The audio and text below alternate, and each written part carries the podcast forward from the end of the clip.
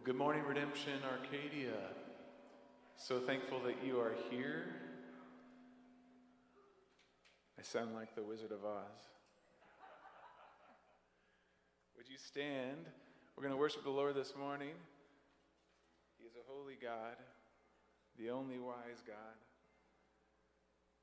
Let's worship Him together.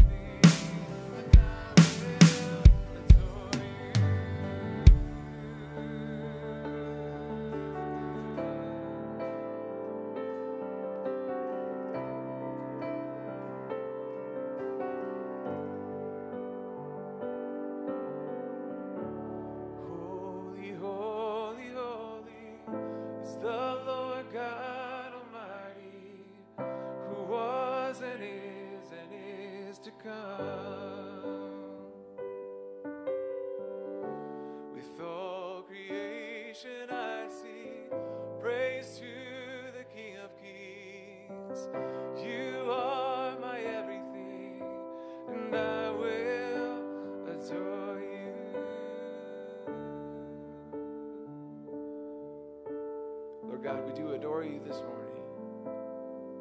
We praise you, the name that is above every other name, Jesus. God, we praise you that you've made a way of salvation for us. Lord, and we confess that we oftentimes still war against the flesh. God, we confess that we oftentimes still desire things that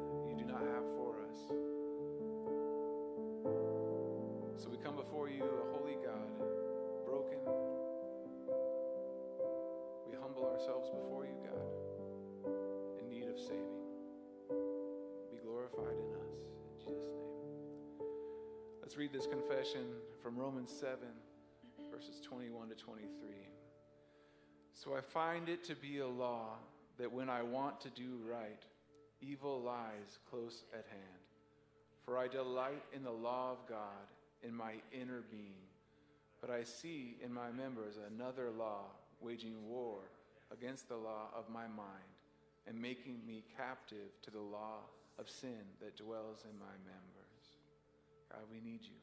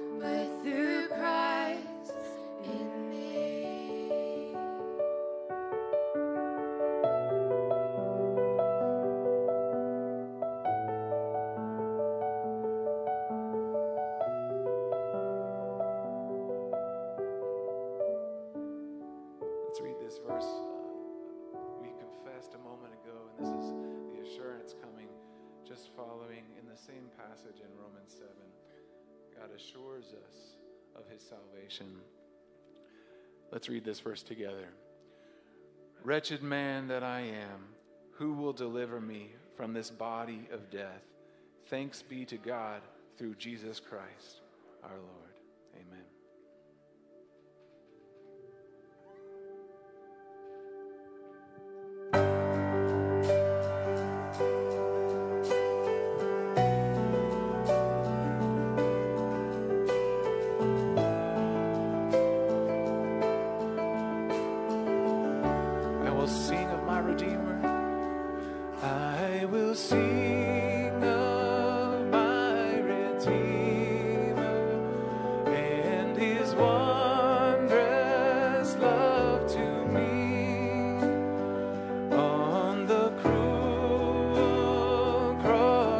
sun.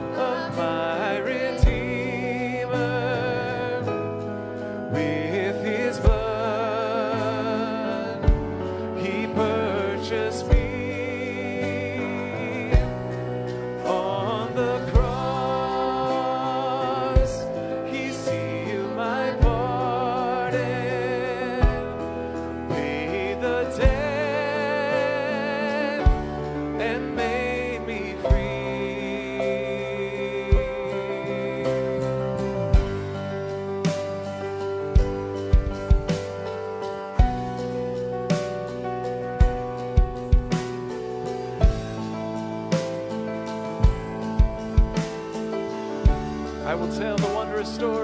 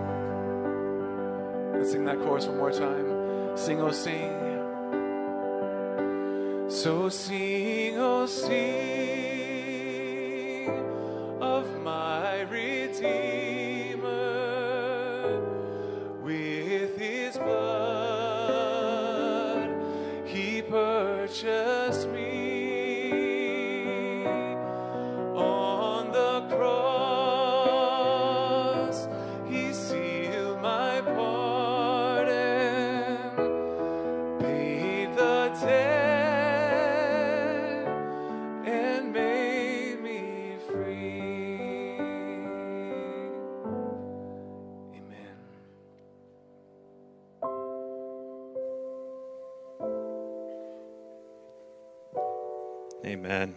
Will you pray with me? Oh, our gracious Heavenly Father, we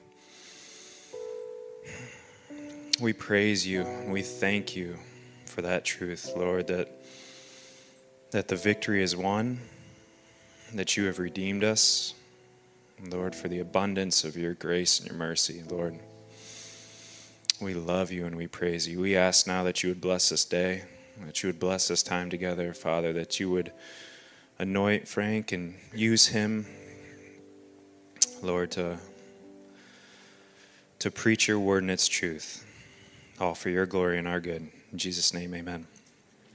Well, good morning. Would you take a moment and uh, greet one another as respectfully and as kindly as you can imagine under the circumstances?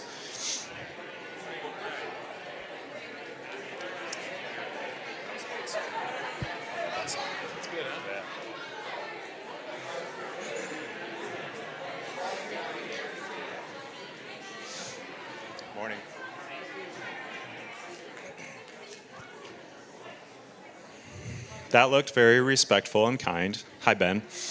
Um, well, good morning. My name is Joe. I'm one of the elders here on behalf of Redemption Church. Just want to say we're glad that you're here. a little bit about Redemption Church. We are one congregation with, um, I'm sorry, we are one church with 10 congregations locally led. Uh, we are gospel centered and outward focused, and we believe all of life is all for Jesus. If you're new here today, a special welcome to you. We'd love to, to meet you and hear your story and tell you a little bit more about us. We'll be at the uh, Connect Desk um, after the service, or there will be elders and deacons and pastors in the wings. Just track one of us down. We'd love to talk to you.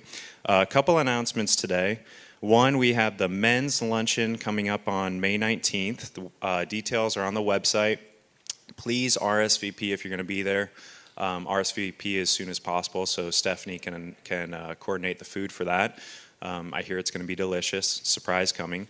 And second is we have uh, baptism after this service, uh, in between services. So stick around and watch someone be baptized today and celebrate with them. Uh, I think that is it. So please, if you would stand again for the reading of God's word.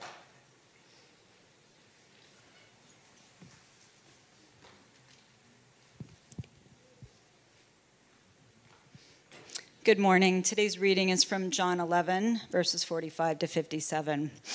Many of the Jews, therefore, who had come with Mary and had seen what she did, believed in him. But some of them went to the Pharisees and told them what Jesus had done. So the chief priests and the Pharisees gathered the council and said, What are we to do? For this man performs many signs. If we let him go on like this, everyone will believe in him, and the Romans will come and take away both our place and our nation. But one of them, Caiaphas, who was high priest that year, said to them, You know nothing at all, nor do you understand that it is better for you that one man should die for the people, not that the whole nation should perish. He did not say this of his own accord, but being high priest that year, he prophesied that, that Jesus would die for the nation, and not for the nation only, but also to gather into one the children of God who are scattered abroad. So from that day on, they made plans to put him to death. Jesus therefore no longer walked openly among the Jews, but went from there to the region near the wilderness to a town called Ephraim, and there he stayed with the disciples. Now the Passover of the Jews was at hand, and many went up from the country to Jerusalem before the Passover to purify themselves. They were looking for Jesus and saying to one another as they stood in the temple, What do you think? That he will not come to the feast at all? Now the chief priests and the Pharisees had given orders that if anyone knew where he was, he should let them know so that they might arrest him. This is the reading of the word. You may be seated.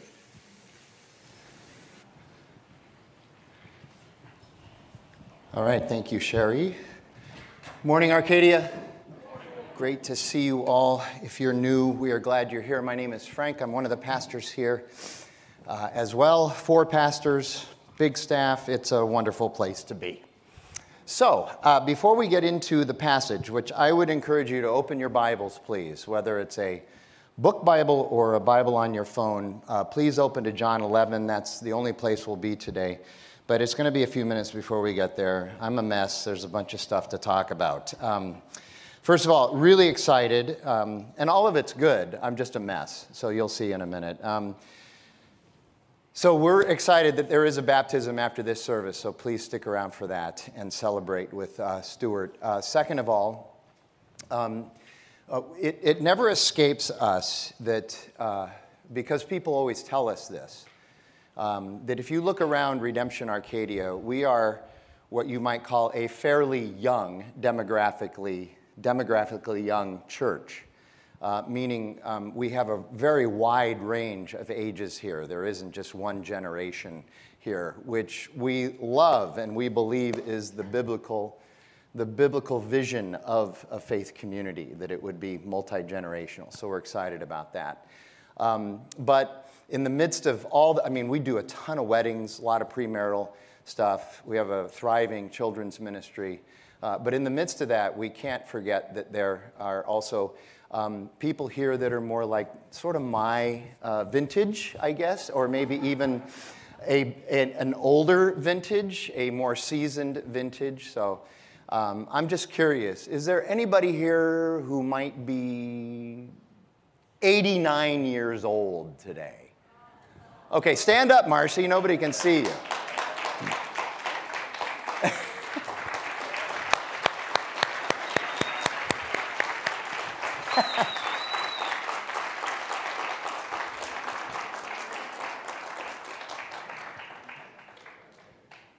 So if you don't, if you don't know Marcy, uh, I've known her for 20 years.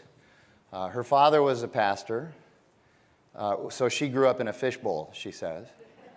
Um, one of the interesting things about her, if you ever get a chance to talk to her about this, she was an usher at, uh, it's Bel Air Presbyterian, correct? Yeah. She was an usher at Bel Air Presbyterian Church for a number of years, and her section was uh, often, I mean, like often occupied by Ronald and Nancy Reagan, and so she got to know them quite well. Uh, too. And so, if you ever want to know anything about Ronnie and Nancy, be sure to talk to uh, Marcy because they just opened up to Marcy and told them everything. And then um, Marcy has told me for 20 years that God has specifically told her that her one ministry in the church is to keep me humble. And let me tell you something, she's really good at it. So, anyway, we celebrate with you, Marcy. Thank you. Um, thanks for letting us uh, do that. Uh, okay, so here's the other thing. Um, I hope I can even get through this. Uh, so many of you know that our youngest daughter, Darby, uh, has been pregnant with our first grandchild, which we've been very excited about. And um, Jackie left Sunday because Darby was being induced Sunday night, which she was last Sunday night. She was. And she went into labor. I'm sorry, she was induced Sunday morning. She went into labor Sunday night and was pushing, and everything was going fine Monday morning. And re- just please give me some grace. I'm getting all of this information third hand, and some of it I don't even understand. Um, so everything was fine, pushing on Monday morning, and just all of a sudden the doctor said, uh, We got to go right away, emergency C section. The baby is in duress. And so, boom, uh, C section. Darby's put under. They get the baby out. From what I understand, uh, the baby had quit breathing and they had to actually resuscitate the baby. By the way, the baby's name is Jamie. They had to resuscitate Jamie. I have no idea what that means. Baby CPR. I, I, I, don't know, I don't know what it means. I just know that they had to resuscitate the baby, that it was very serious. And there were other complications as well. Uh, they immediately trans, transported Jamie to a hospital that had a NICU unit because the hospital they were in did not. This is central Illinois, and um, nothing wrong with central Illinois, but small towns, if you get my drift. So they had to move the baby to Springfield. Where they had a NICU unit, and so Darby wakes up from surgery and doesn't have a baby and uh, hasn't been able to hold the baby. Um, they immediately put Jamie into something called um, a cold blanket treatment, which immediately, of course, when I find out about that, Bud, maybe afterwards you can tell me a little bit more about this. I'm looking at the internet, and I know that everything on the internet is true, so I can trust that. But cold blanket treatment for 72 hours, which um, is kind of a recent thing, but has been found in these cases to really help uh, with uh, the damage to the vital organs and potentially the brain. I, I don't know why, but it does. They lower the body temperature to 92 degrees. That sounds really extreme to me. But they lower the body temperature to 92 degrees for 72 hours. And then uh, in the meantime, Jamie needed a blood transfusion because his liver and kidneys were not were proper, properly functioning. The blood transfusion fixed that. Uh, they're testing other things and feeling like it's going okay. The next big step was Friday, warming him up. Apparently, the warming up process is a big deal too and um, all kinds of things could possibly go wrong during the warming up process. It takes from six to 12 hours.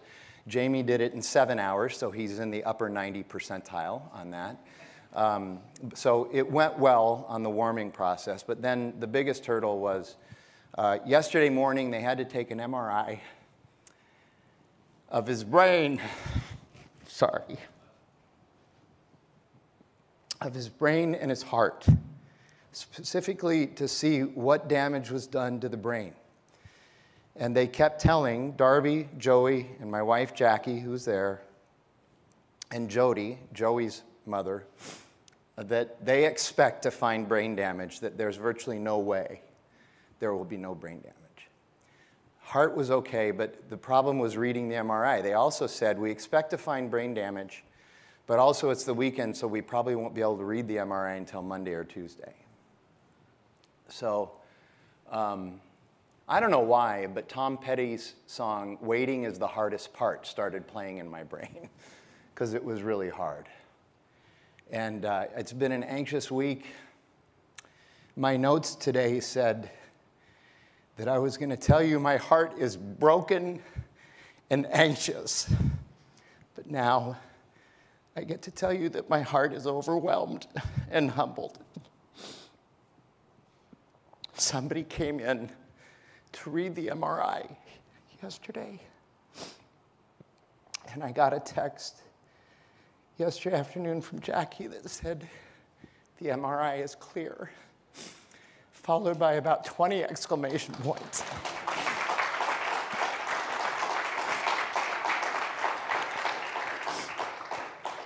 And I'll be honest, I responded to the text with some initials that probably shouldn't be repeated in church. I was just stunned, overwhelmed.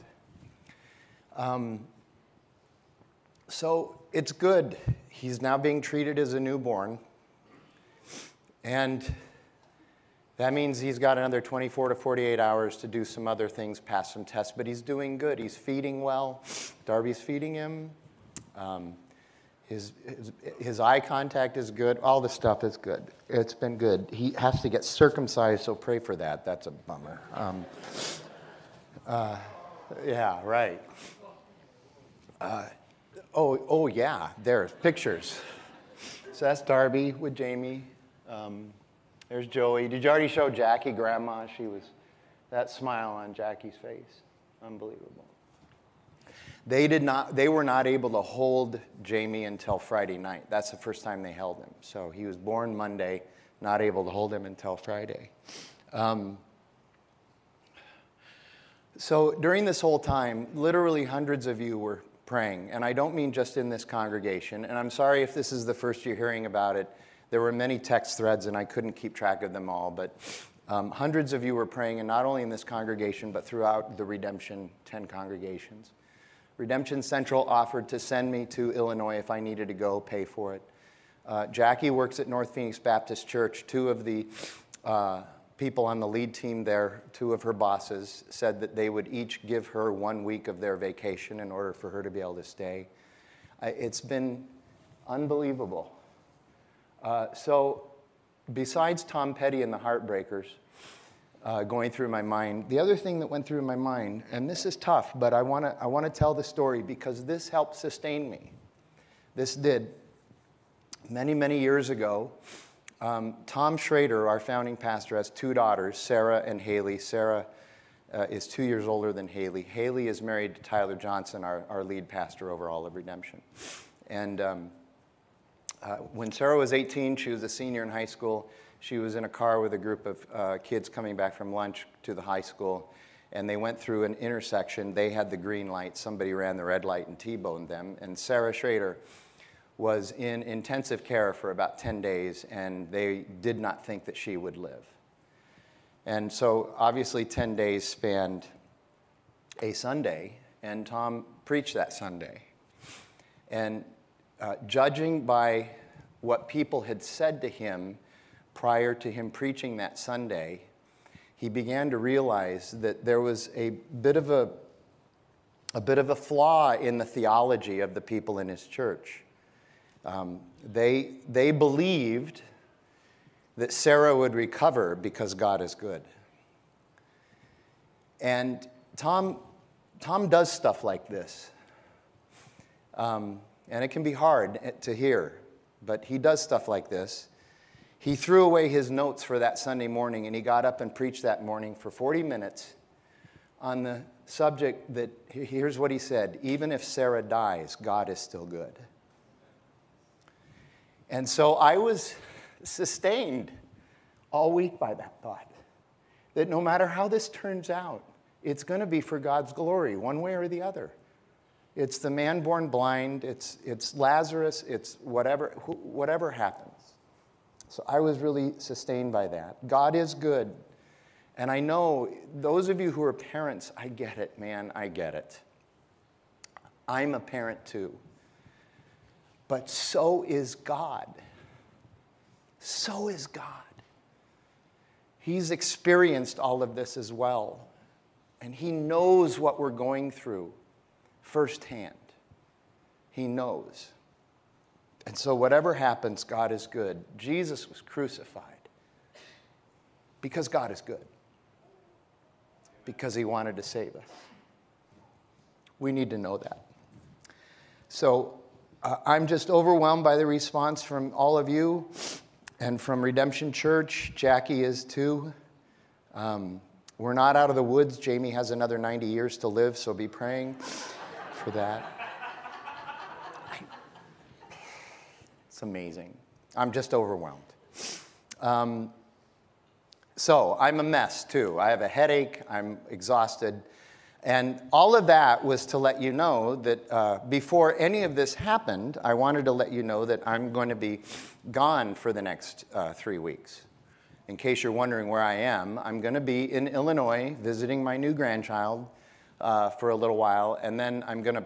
Uh, every year in, in, the middle of May or the end of May, I also take a week and go up to Wisconsin for a week study break. And so I'm just combining all of that, and I'm, so I'm going to leave this next week and I'm going to be gone for a little while. So if I'm not around, um, don't worry. Tyler, Tyler, the, the three T's are here Tyler, Tyler, and Trey, and then all the elders are, are here as well. So uh, I'll be gone for a little while, and uh, just thank you for the privilege of being able to do that. Uh, let me pray, and then we'll get into our message today. Father God, we're just gracious, we're just grateful for your grace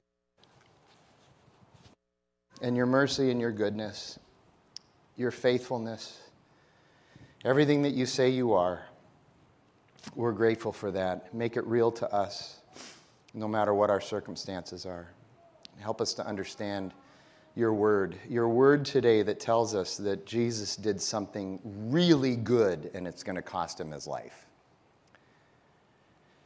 So I pray that we would see your truth and understanding and wisdom. Help me to deliver this message. I pray it in Jesus' name. Amen. So, we're going through the book of John. Last week, Lazarus, this guy Lazarus, was dead for four days. He's in the tomb. Jesus calls him out of the tomb.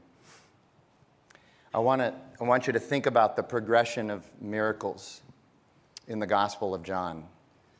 Uh, he starts by, Jesus starts by improving a party.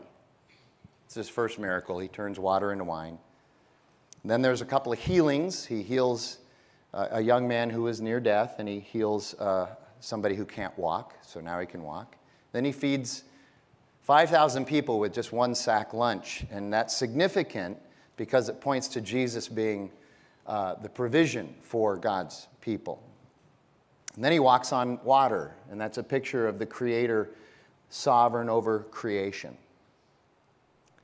And then he takes it up a notch, and this was a big jump here.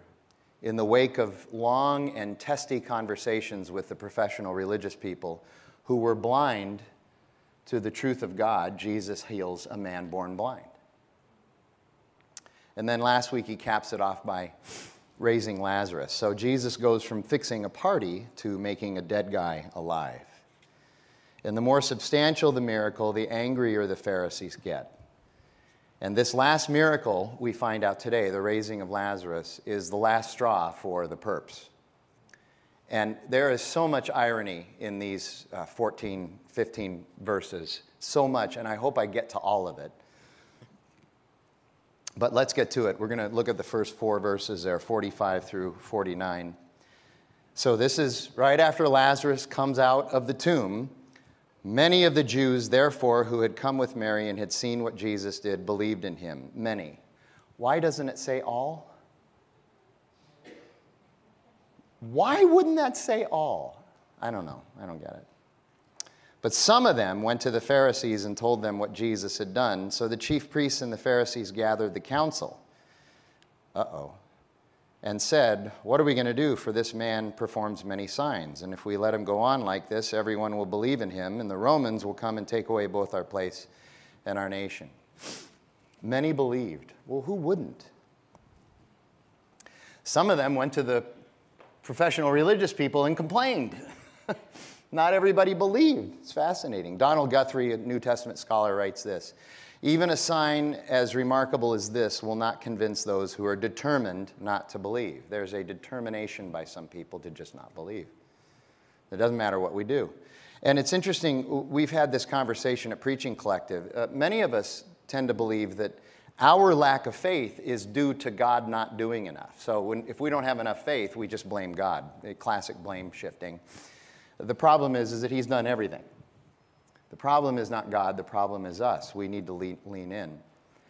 And so, this miracle of Jesus raising Lazarus from the dead causes an emergency meeting of the council. That would be the Sanhedrin. That is the Jewish ruling council. It's a huge council, a ruling board. And the board is stuck. They have a crisis on their hand. Um, I found out this week from somebody that I admire and respect that uh, there's a significant difference between a crisis and a problem. And I never thought of it this way, and this was helpful. A problem has an immediate solution. The, the problem is, is that you may not be able to get the solution uh, implemented very quickly. But you know there's a solution. A crisis is when you have no idea how to solve it, you don't know what to do. You've never gone through it. A crisis is when churches have to na- navigate a COVID pandemic and figure all that out. And there is no easy answer. A crisis is civil unrest, and there are no easy answers for that.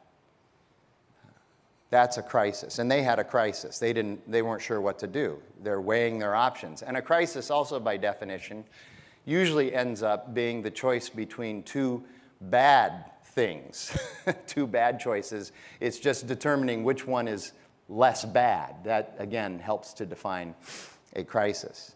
So here's their crisis. If they stop Jesus, they get in trouble with the people. But if they let Jesus go, they're going to get in trouble with the Roman government potentially. Uh, we know from history and we know from the book of Acts that the Roman government mostly left the Jews alone as long as there were no disturbances or uprisings. And if there were disturbances or uprisings, the Roman government assumed that they were religious in nature and they blamed the Jews and they would come down on the Jews. So they're nervous about the people and they're nervous about the government. So the language in verse 48, they say, Our place is threatened. So our position, we like our position. We've achieved this position. We want to keep our position. So this is all about their power, status, and control. But also, they say the Romans might come. And then we'll be in trouble with the ruling government. Now, here's one of those ironies they'll be in true up trouble with the ruling government, a government that they hate. They hate the Roman government, but somehow they've determined that being subjugated to this government is actually better than letting Jesus go. So that's interesting. So they've decided that their subjugation to the Roman government is good compared to Jesus having some measure of influence or power or control or status, because all of those things influence, power, control, and status are the things that the professional religious people desperately coveted. So those things are the perp's salvation, not God. Those things not God, are their fulfillment. Those things are their security, not God. They don't find their security in God, they find it in this worldly power and status that they feel like they've achieved for themselves. But as we know, power, status, and control is really fragile and shaky. I think this is amazing. You ask any religious prof- Jewish religious professional in their context, in their time, you ask them, what's the Messiah going to do when he comes? And their vision of the Messiah is that he would come to throw off the yoke and shackles of the Roman government because they hate the Roman government. But here they want to kill the Messiah, kill Jesus, in order to stay enslaved to Rome. That's just fascinating to me. And they have so little self awareness that they can't see this dissonance and this contradiction. You and I get into that trouble too when we dig in and we refuse to listen and we refuse to allow God to work in our lives and read His Word, when we just dig in on a position that's comfortable to us, but maybe not necessarily all that correct, we do the same thing, and we need to be careful of that. And notice, notice that none of these guys are disputing that Jesus is doing remarkable things. Nobody's saying, I can prove that none of this has happened. None of them are disputing any of this. Rather, they are only concerned with how Jesus might cause them to lose power. Uh, humanly speaking, we should understand that power is a greased pig. The more you try to hang on to it, the more it's going to slip away and slip out of your hands. That's why the power of the indwelling Spirit of God is so wonderful and unique, because the more we let go of our power and restfully submit to His power, the better off we actually are and the freer we are. There's great bondage in trying to hang on to our power. I wish we could understand that. It took me a long time to figure that out. The bondage we're in, trying to hang on to our own power, which is tenuous at best anyway. And so uh, that leads into just a general note of counsel here. Um, power and happiness, two things that lots of us really like and want power and happiness, okay? And by the way, I'm not down on power or happiness. I'm just down on them as false gods, which is our problem. But power and happiness have something in common that's really important to understand. When you and I make power or happiness the ultimate goal of our existence, our desires, and our fulfillment, the more we pursue them in and of themselves, either one, the more elusive they are. The more we pursue happiness for happiness' sake, the more elusive it is. The more we pursue power for power's sake, the more elusive it is. Both power and happiness things this world and our culture constantly tell us are within our grasp if we just do this or that or the other thing or think this way. They're within our grasp. If you can conceive it and believe it, you can achieve it, all that, all this stuff.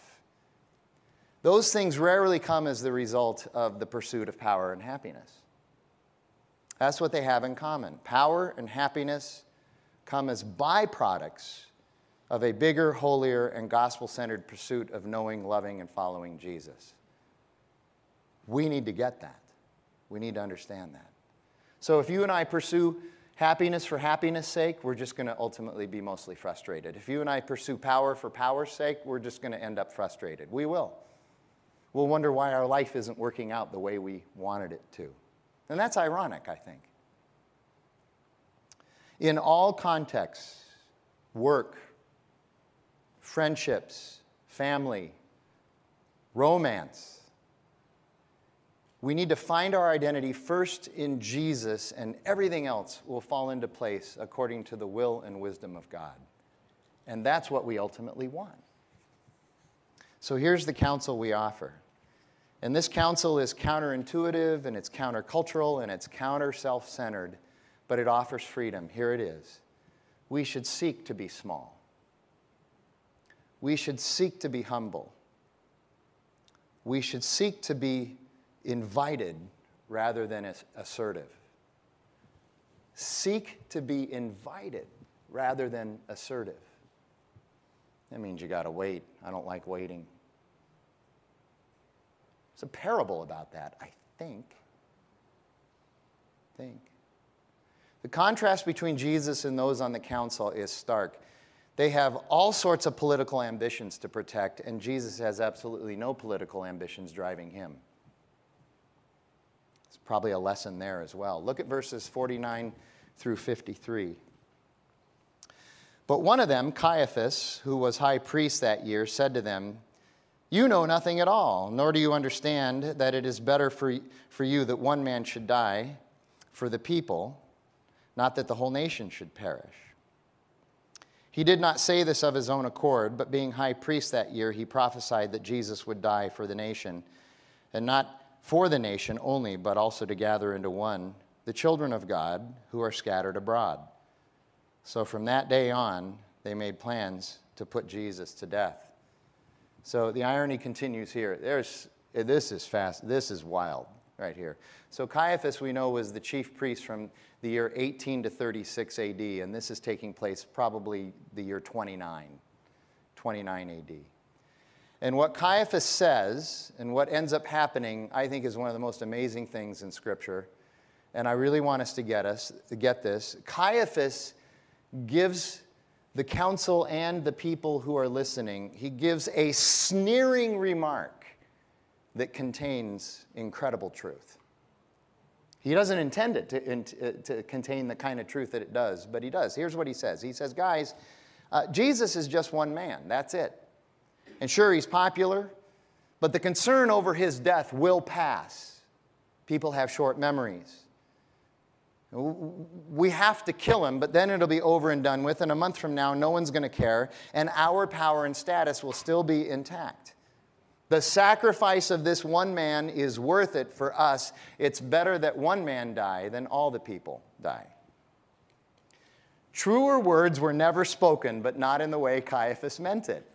And that's the point of John's editorial comment in, in those verses that follow.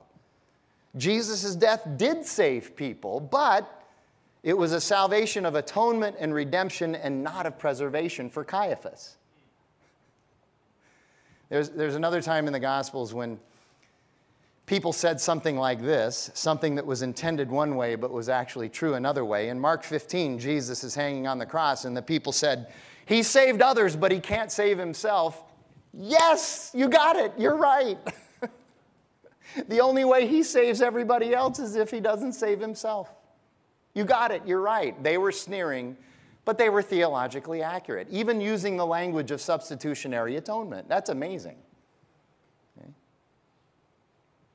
And of course, in verse 53, this is indicative of the point of no return. In the Sanhedrin's eyes, Jesus is done and an arrest warrant is issued.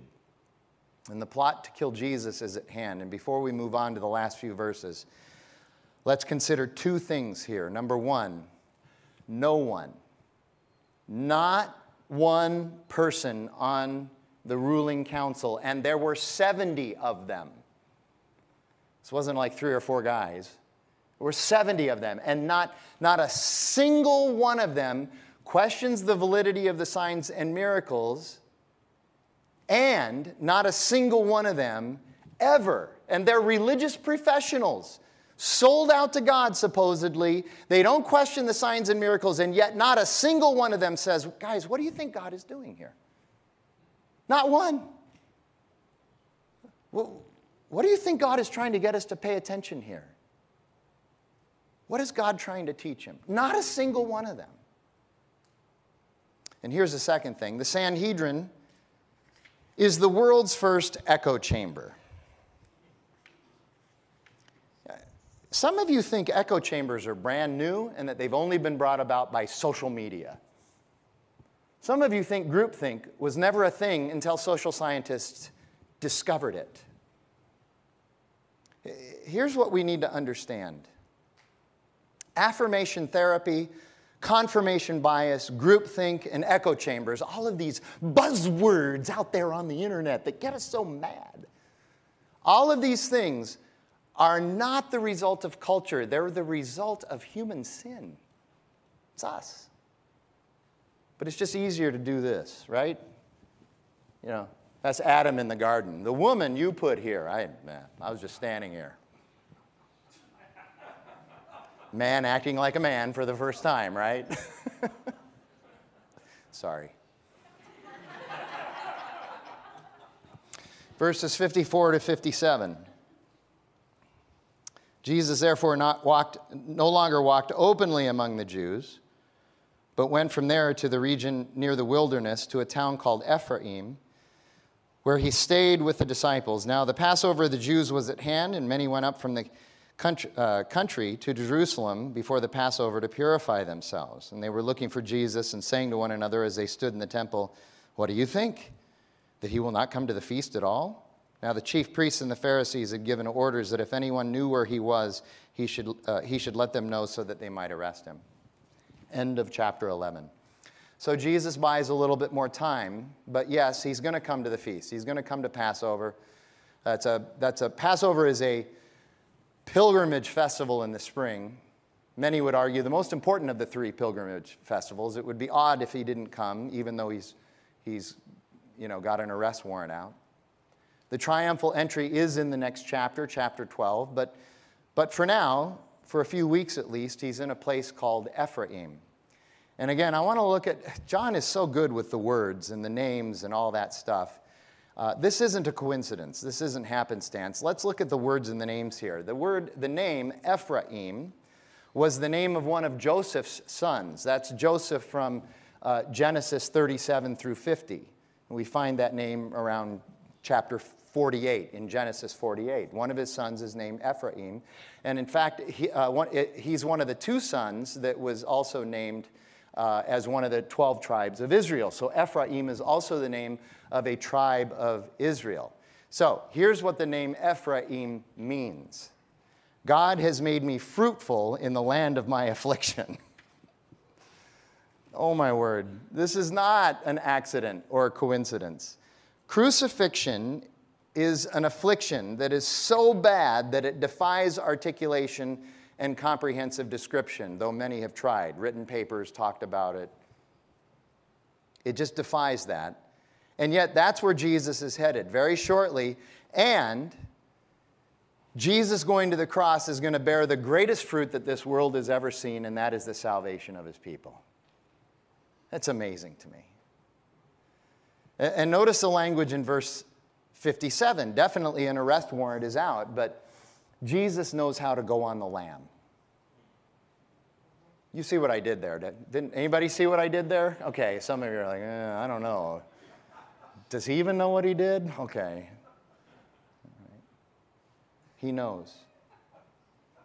He knows. But it shouldn't be too hard to find him when he does arrive. I mean, he's going to ride in on a donkey. Kind of hard to miss that, okay?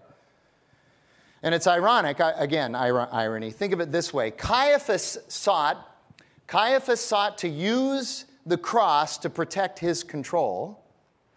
God is going to use the cross to transfer control of our sin to Jesus' atoning sacrifice and transfers and transfer Caiaphas' sense of control to a resurrection that he cannot stop. That's beautiful. That's just beautiful. So, this is it. Starting in chapter 12, we essentially uh, go into the last 10 days of Jesus' life and his crucifixion and his resurrection. So, half the book of John essentially is about the last 10 days for Jesus. So, I want to wrap up by going back and looking at verse 55 and just making a point here about this. John includes this detail, and we believe that no detail in the Bible uh, is there for no reason whatsoever. Um, the people are purifying before the Passover. So they're purifying before they make the journey into Jerusalem for the Passover festival and feast. Purifying is a part of preparation. The people of God, the Jews, were very much into preparing, preparing to meet God. And purification was a part of that. So they're, they're, here you go, in contemporary terms, they're preparing for church, they're preparing for worship, they're preparing for praise, they're preparing for, uh, to listen to the message, they're preparing for a Bible study they might be attending, they, they're preparing to just read the Bible. They're, they're preparing to enter into a community of faith, an RC in our vernacular here. They're preparing for those things. Now, you and I don't need to purify in that sense, in that religious sense. Jesus has done that for us. But, but that does not excuse us from the needed discipline of preparation, which I don't think we're very good at, myself included. Remember when Tyler Thompson talked about this last fall? Does anybody remember that? So I'm just, I'm just, I'm just hitching to his wagon on this. Okay? We need to prepare. We need to prepare our hearts. We need to prepare to eliminate distractions. We need to prepare to mourn our sin and lament the sin of the world. We need to prepare to celebrate. And, and here you go. Now I'm really going to start meddling. All of us understand the importance of preparing for other significant things in our lives. We get that. We prepare for that presentation at work. Imagine going into a presentation at work the way you might prepare for church. Shut up, Frank. We prepare for that quiz, test, or exam we need to take. Most, most college students do. Some college students don't prepare and then pray the Holy Spirit will bail them out. I know that for a fact. Okay? We prepare for that. I know, that, I know we do this. We prepare for that romantic experience we wish to create. We prepare for that athletic endeavor we'd like to conquer. We prepare that for that perfect meal we seek to craft. Now, think about this. We prepare properly. I would contend we prepare pro- properly to watch a movie on Netflix or Prime or whatever it is that you watch. We, we get our snacks together, we get our comforters and our pillows, and we, we get the proper lighting, and we, we have the clickers close at hand, and we make sure the distractions are put away or put to bed, if you know what I mean. So, what is our preparation like for church and for worship and for Bible reading and Bible study or community when you go to your RC? What's your preparation like for meeting God? Now, I'm not saying that the preparation needs to be long or elaborate, but reading ahead the text or praying for the service is an excellent place to start. You know, pray for the service, pray for those who are serving, pray for yourself that God would, you know, open your heart and your mind to the wisdom and that you would that he seeks to impart and that you would that you would be open to the filling of the Holy Spirit. Uh, listen to the worship songs that the music team has selected for that Sunday and has put on our website for each Sunday service. That's another way to prepare.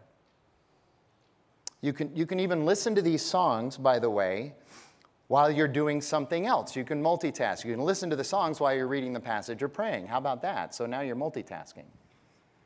It's like the person who says, you know, t- 10, I have a bucket list of 10 things. Two of those things are I want to finish a marathon and I want to go to Paris. We'll run the Paris Marathon, you've knocked out two. All right? Okay?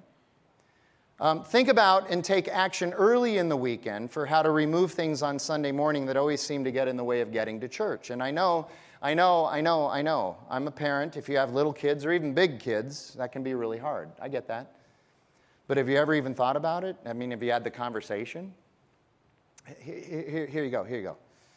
Uh, this preparation thing is not about salvation. This isn't some way to, some weird way to question our faith or our love of Jesus. That's not what's going on here. But rather, from experience, I, I know, and from Scripture, I know that good and thoughtful preparation will make your time with God way better. There will be more joy, there will be more fulfillment, there will be more understanding. There'll be an openness to the wisdom that's given by God. And so the call to preparation is about enhancement, not scolding. And we see that preparation here in the New Testament by the people. And it was important enough for John to mention it in the gospel, to put it in there, for people 2,000 years later to be able to read about it. And this is an encouragement for us to do something that will only benefit us. The gospel is good, and it can be even better when we faithfully respond in preparation. That's our point. So, let's prepare now for the Lord's Supper, for prayer, for singing our last song today, for giving, time of giving, for the opportunity to be able to talk to somebody or pray with somebody in the wings about Jesus or about something that you need prayer for. Let's prepare now for communion, for all of those things. Let me pray as we do that. Lord God, we do ask that we would prepare right now our hearts to receive your table, to sing praises to you through song, to be able to pray, and to be able to just quiet our hearts before you and celebrate the fact that we are saved by your grace. God, and if there's anybody here who doesn't know that saving, grace filled salvation, I just pray that your spirit would be moving in their hearts right now, that they would talk to somebody, that they would come and come with their questions. Lord God, we praise you, we thank you. We don't always understand it, but you're an unbelievably good God. We thank you and praise you in Jesus' name. Amen. So if you um, if you're going to take the Lord's Supper, if you don't have a, a communion kit with you right now, uh, now would be a good time to go to the lobby and grab one. Once you've taken communion, you can start to uh, stand if you can to sing this last song. Jesus gave his life for us, and we see that in the Lord's Supper the body broken for us, the, the wine or the juice poured out for the forgiveness of our sin. We confess that we need him when we take communion, and we celebrate that we have him when we take communion. So let's do that now.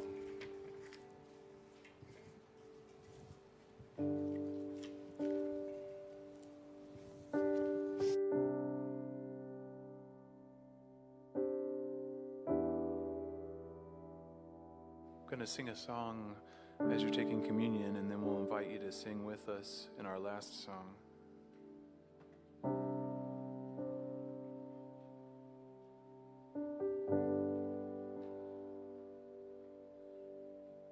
Majesty,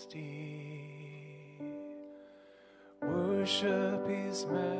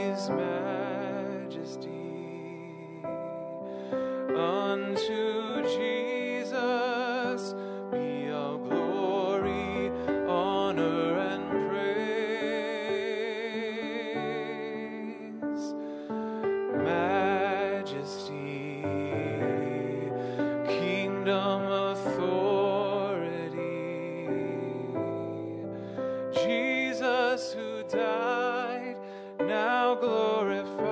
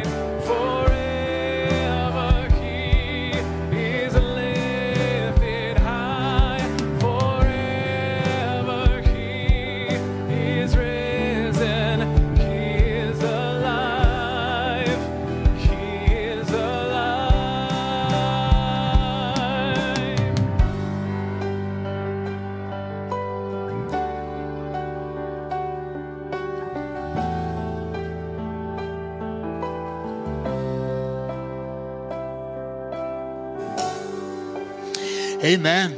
Amen. Uh, it's Orientation Sunday this week, so this is the time we try to get to know and welcome any new people. So if that's you, you're looking to uh, get a little more plugged in, we'd love to help you do that. Meet me at the Connect desk, which is just there in the lobby right after this service. I also want to remind you we're doing baptisms right after this, so in the next few minutes out here on the patio, we hope you'll join us for that. Let me read this as our benediction and sending prayer from Revelation 5:13.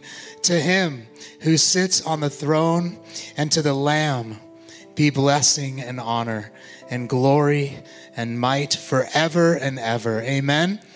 Amen. Go and live all of life, all for Jesus. We'll see you next Sunday.